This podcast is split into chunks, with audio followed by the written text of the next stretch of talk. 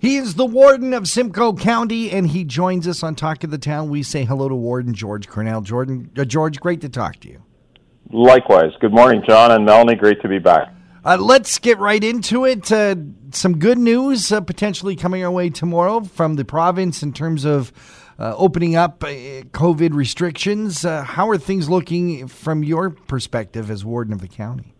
Yeah, no, uh, some very good news uh, on many fronts. Uh, As we know, it's it's been a long haul the last seventeen months, and for our businesses and many of us in our community, it's been uh, quite a challenge. So this is exciting news, and it's all it's all due to the, the good work of uh, folks here in Simcoe, Muskoka, and obviously throughout the province. That uh, case numbers are down significantly, vaccines are up. Uh, over seventy percent of those in the province have their first shot, and now over forty percent are fully vaccinated. So. Uh, well exceeding the targets the province had set, so that means that uh, we'll be able to move into stage three of the reopening plan uh, ahead of schedule, uh, beginning at uh, midnight tonight. Back when you were first elected, back in the days when you had to be elected and not acclaimed to be the warden of Simcoe County, uh, one of the biggest struggles that we had to talk about was waste collection, and we were having some challenges back then. Uh, we were most definitely. Uh, waste collection, as we can appreciate, uh, is one of the more important and, and visible services that we as a county provide to our residents. And we were having some challenges back then in terms of missed pickups, uh, driver shortages, um, which obviously then just uh, made the situation that much more challenging mm-hmm. for everybody.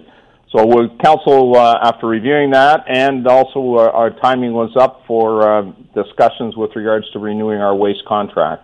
So as part of all of that, uh, we awarded a new contract, which will take effect in November the first of this year, on November the first of this year, and uh, we moved to uh, automated carts.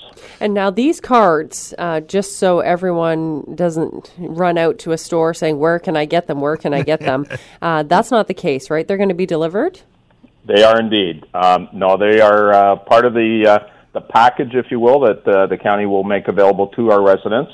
Uh, the, the carts are being manufactured as we speak, and they will begin to uh, be delivered uh, beginning early August out to our residents, and that will continue through the, to the implementation, as I say, on November the first. And just want to remind folks that our new program doesn't start until November the first, so even though you will be getting your carts, uh, as I say, starting as early as August in a few weeks, uh, to continue to use the uh, the current system until we roll over to our new program November the first.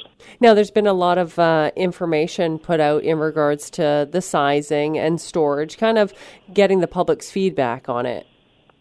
Correct. Um, we, council, so we, we did uh, we did some homework on this for sure. We've done a lot of research talking to other municipalities that made this change, and certainly uh, I've Uh, I've understood that uh, there are challenges in the beginning, and I think like anything, when you're making a change, uh, you are going to get some uh, cons- some comments, some feedback, and we have, but we have been assured by others that have gone through this process that uh, within a few weeks, months of use of the new carts and the new system, uh, the majority of folks are, are very satisfied and, in fact, take the time to provide some emails. But absolutely, we have received feedback.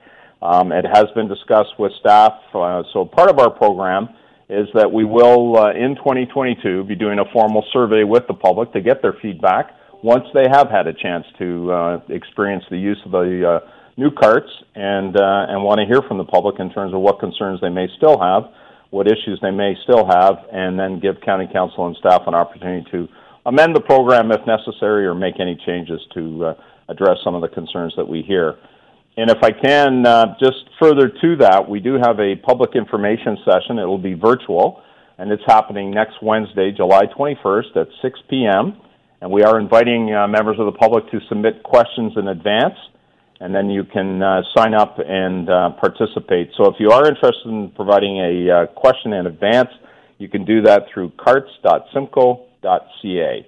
And I understand uh, many members of the uh, public have taken the opportunity to provide some questions for clarification and also uh, to express some of their uh, uh, concerns with the program, and also some to uh, suggest that, you know, it's about time and looking forward to it because they are perhaps have come from another area where they have had the experience and have seen the benefit of the new carts. Absolutely. Well, from waste to how we get around our county, mm-hmm. it's uh, there's kind of a, a celebration as you have completed a five-year transit plan. We have indeed, and what we're referring to is our Lynx transit system. And again, I appreciate the opportunity on your program to have spoken about this previously on numerous occasions. But we are uh, getting all set next week to uh, have a an announcement with regards to number six, route number six, which, as you say, is the uh, final route that was planned in our uh, initial five-year planning process. And this is a route that will connect Midland to Orillia. It'll have stops in Severn, Tay, and Oramedante. The actual route will start up August the third.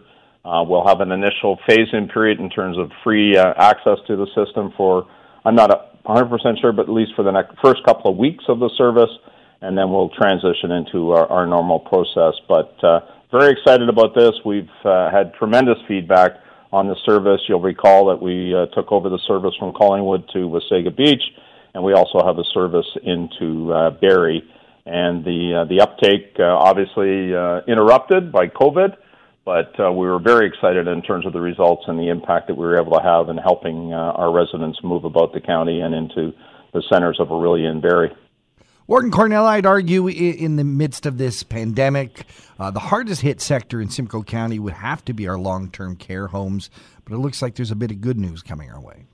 Yeah, I, I would absolutely agree, John, and uh, as we know, uh, you know, some early on in the pandemic and, and partway through the pandemic, some Uh, significant challenges with regards to that sector. But to your point, uh, the province now has allowed that uh, we are going to be able to open up long-term care home to visitors and volunteers, and that's very exciting, obviously for the health and the well-being of the residents and for the families and for the staff. So our homes, we will be welcoming uh, the loved ones of our residents through scheduled indoor and outdoor visits, uh, still with some limitations, but uh just to be able to uh, physically, uh, face-to-face uh, visits, because uh, we know that our residents, they've been missing their families and friends, and, and we're happy that, uh, once again, they will be able to reconnect, as I say, in person. It'll be significant uh, for all. Well, George Cornell is Warden of Simcoe County. Always a pleasure to chat with you, George. Thanks for, for being here on Talk of the Town. Well, likewise, and thank you again for the opportunity, and always great to talk to you and Melanie, and uh, have a great day, guys, and stay safe. And if